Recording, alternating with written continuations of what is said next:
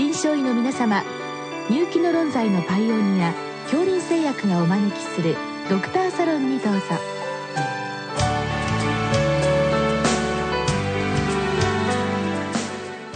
今日はお客様に国立国際医療研究センター国際感染症センター総合感染症科山本圭さんをお招きしております。サロンドクターは順天堂大学教授池田志学さんです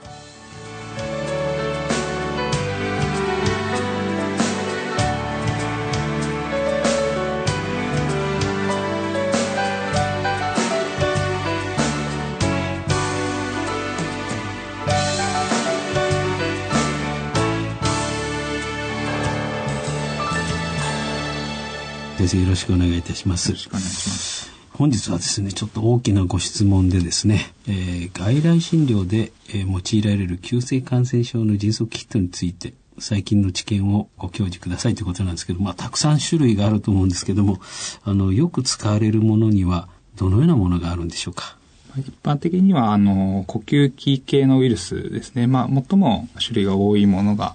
まあ、インフルエンザ、ないしまあ、小児で使われる RS ウイルスとなっておりまして、まあ、あの、ちょっと呼吸器とは違うかもしれないですけど、咽頭炎の鑑別のための、まあ、A 群、ベータ溶連菌の迅速キットや、アデノウイルスのキット等があります。また、あの、ゲリウイルス性の胃腸炎の鑑別というところで、ノロウイルス、まあ、ロタアデノウイルスという迅速キットも販売されておりますし、まあ、あの、これだけではなく、まあ、かなり多数の、まあ、マイコプラズマとかですね、まあ、そういった、あの、病原体の検索キットが、まあ、販売されております。まあ、ちょっとたくさんありますので、いくつかあの限ってお話を伺いたいと思うんですけれども、例えばあの、まあ、最近インフルエンザはすごく流行ってますので、えー、ご質問の先生も、まあ、インフルエンザの検出キットなんですけども、まあ、興味がごありだと思うんですけども、えっ、と、まず、えー、まあ、この患者さんがいらして、どのタイミングで、どの部位からどのように、えー、検体を取るのがいいんでしょうか？タイミングとしましては、インフルエンザに関しましては、発症早期には、あの、ウイルスの量がかなり、ま、少ないということが分かっています。えー、まあ、使われる、えー、インフルエンザの迅速キットですね。まあ、検出感度限界というものがありますので、比較的早期、まあ、12時間以内というところで言われることが多いですけれども、まあ、取ると、まあ、陰性の可能性があるというふうには知られています。で、採取はですね、基本的には交尾腔の方の、えー、粘液を採取していただきますので、綿棒を、まあ、鼻から入れていただいて、まあ、交尾腔の壁に、え、ついたことを確かめて少し粘液を染み渡らせて取るという形が、まあ、スタンダードの取り方とは思います。うん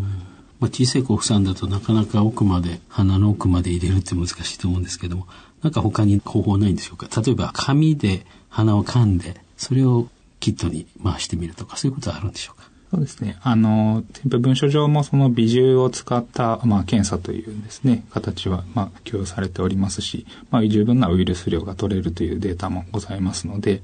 えー、まあ、推奨される方法としては専用の鼻紙を使って、まあ、採取した微重を取ってという形ですけども、小さいお子様だと、やっぱり鼻紙もできないので、まあ、あの、鼻を吸った検体とかでですね、まあ、やっていただいても、まあ、おそらくは検査が可能なのではないかなとは思います。やっぱり、あの、気になるとこは、あの、まあ、偽陰性とか偽陽性ってことなんですけども、陽性率はどのくらいなんでしょうか？まあ、先ほどのあの話の通り、ちょっと早期に測る、ないしはある程度時間が経ってから、まあ、ウイルス量が低くなってから測るというところタイミングの問題もあるとは思うんですけれども、まあ、おしなべて、えー、迅速キットは、まあ、遺伝子検査等とウイルスバイオ等と比べて、まあ、8割、9割程度の、まあ、感度となっておりますので、まあ、100%ではないというところは、まあ、皆さんご承知おきのところかと思います。それから、あの、え先ほど RS ウイルスのお話もありましたけども、まあ、これは似たような、インフルエンザと似たような感じでやっていくということだと思うんですけども、今度はあの、A 群ベータ溶連菌ですね。これは、あの、どのように、え、検査していくんでしょうか？基本的には、あの、まず、その、細菌性の咽頭炎を疑うですね、えー、まあ、クライテリアとして、まあ、えー、発熱、えー、咳や鼻水などの長期動炎で見られるようなですね、症状がないこと、頸部のリンパ節主張、えー、あとは滲出性の咽頭炎等、えー、があるかどうかというところで、まあ、可能性が高いないしは、あの、まあ、少し可能性としては高い症例を、まあ、ターゲットとしていただいて、まあ、実際に、まあ、病巣がある扁桃ですね、まあ、咽頭、扁桃を拭っていただいて、まあ、検査に出していただくという形になります。ほど。じゃあまあ、ある程度これはもう細菌性咽頭炎が分かってる、あるいは疑いが濃いような方はやっていくということですね。そうですね。あの、まあ、ただちょっとアデノウイルスとかですね、まあ、ウイルスであっても結構似た病像を取ることというのはありますので、まあ、そういったところの鑑別や、まあ、A 群ベータ溶連菌以外の、まあ、あの、細菌性扁桃炎の可能性というところで、まあ、施行される形かと思います。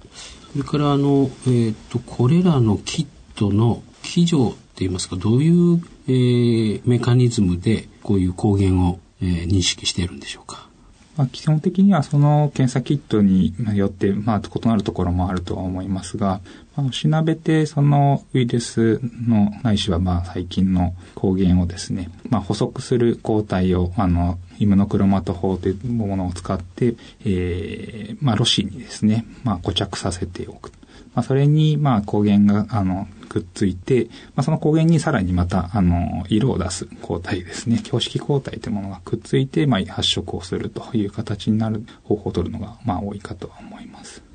あの、私も以前、インフルエンザ等でやったことあるんですけど、あの、陽性になりますと、えっ、ー、と、反応がうまくいった、あの、ラインに加えてもう一本出てきますよね。この反応がうまくいってるっていうのは、これは何を意味するんでしょうか？基本的には先ほど、えっ、ー、と、流した、まあ、標識の抗体が、まあ、しっかりと作動しているというところで、まあ、あの C というコントロールの C を取るという、まあ、ラインになっていることが多いですけれども、まあ、検査がうまくいってますというところの、えー、印だと思っていただければと思います。なるほど。それで、まあ、日本、陽性であれば日本出てくるということですね。それどうしてだろうかなと思ってですね、お聞きしたんですけど、それから、あの、もう一つ、先ほどあの、ノロウイルスとか、ロータウイルスの話があったんですけども、あの、よく、まあ、集団の食中毒として、えー、私不思議だなと思ったのは、あの、例えば100人中何例でノロウイルスが出たとかっていうふうに話が時々新聞等で見るんですけど、これ全員やる必要はあるんでしょうか？そうですね。あの、なかなかその疫学調査の中で、まあ、あの、何名の、え、患者さん、まあ、対象者にやるべきかというところは難しいところだとは思うんですけれども、あの、基本的には症候のある、まあ、下痢症状のある方というところを、まあ、基本的にはターゲットにはするとは思います。で、まあ、なんで、まあ、大量に出た時に、まあ、それをするかというところは、まあ、やはりその原因の特定であるとかですね、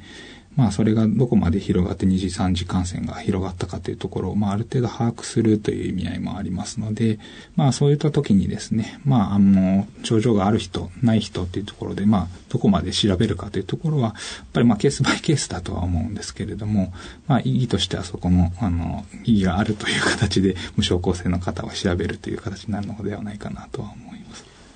例えば、あの、学校給食で、まあ、そういう集団感染があったということですね。その際にその給食を作ってる方っていうのは実際にあのノロウイルスを出してるってことはあるんでしょうか？そうですね。まあ、あの、大量調理、えー、施設、まあ、いわゆる給食を作るような場所には、割と汎用性の高いマニュアルがありまして、そちらでは、まあ、あの、定期的なノロウイルスの検査をするようにという形で書いてありますが、まあ、あの、そういった方からですね、まあ、感染が伝播するということは、まあ、可能性としては十分あり得ます。まあ、定期的にとはいえ、毎日、まあ、ノロウイルスの検査をするわけでもいかないので、まあ、急激に出てきた症状の時に、まあ、もちろん重症者は基本的には、あの、調理施設では、まあ、就業制限されることが多いですけれども、まあ、あまり症状が、あの、強くないないしは、まあ、症状が警戒した時にというところころで、まあ、あの、調理時に入った場合は、もしかするとそこから、まあ、あの広がっていくということは、あの、ある可能性はありますね。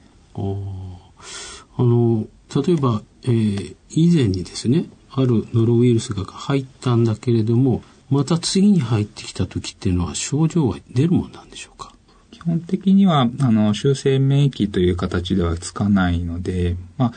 えっ、ー、と、罹患して、まあ、早期の段階ではやはり症状が出ないことが多いということは言われてはいますが、まあ、基本的には何度か、あの、感染する可能性があると言われてはいます。じゃあ、もう、症状がなくて、あの、ノロウイルスをずっと出してるだけの人っていうのはいないわけですね。まあ、これなんでかと言いますと、その、どういう人を経由して、これが広がったかとかですね、そういったことが特定できるのかなというそういう可能性あるんでしょうか？そうですね。まあ実際に先ほどの例でありました給食等で出た場合というのは、おそらくはその治理施設のところでの、まあ、調査という形で無症候の方の、まあ、便検査というものも入る可能性はございます。まあ、実際に、えー、無症候の、あの、はい、ウイルスですね。ウイルスを排出する方からの、まあ、あの、電波事例というものは報告はありますので、まあ、実際の実例に基づけばおそらくはそういった調査も入る可能性はございます。なるほど。で、最後にあの、子供さんのですね、感染しやすいロタウイルスなんですけども、これはあの、どういった方を調べるんでしょうか？そうですね。なかなか、あのこの下痢症の検査に関しての適用というところは難しいところがありますが、まあ基本的にはその胃腸炎症状があって、で、それ以外の要因を調べなければいけないという時に、まあ一つそのロタであったり、ノロであったり、アデノであったりということが分かれば、まあそれ以上の検査が不要になる可能性があったり、あとは、あの、臨床的な予後ですね、そのあたりをまあ説明しやすくするというところでは、まあ意義があるのかもしれません。ただ、一律この症例であれば、まあ、その検査の意義があるというところは、あまり実は知られていないのではないかなと思います。例えばあるお子さんが、まあ、下痢症になってなおかつ何か悪性症があるとかそういった際にですねその下痢症の予後あるいはどこまでその症状が悪化するかそういうのはこういった検査で推測するというようなことをするんでしょうか？そうですね。かなり特殊な対象かとは思いますが、血液悪性腫瘍の患者さん等でですね、まあ、あの、ノロウイルスやヨロタウイルスの排出がかなり年夜にわたっても続くというところで知られていることもありますので、そういった対象の、まあ、排出期間、ないしはまあ予後予測というところで、まあ、この検査を実施するということは、まあ、あり得るかとは思います。どうもありがとうございました。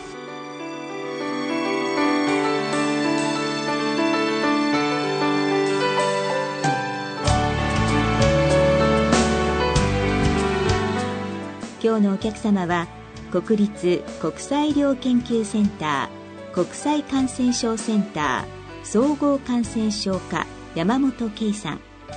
サロンドクターは順天堂大学教授池田志学さんでした。それではこれで恐林製薬がお招きしましたドクターサロンを終わります。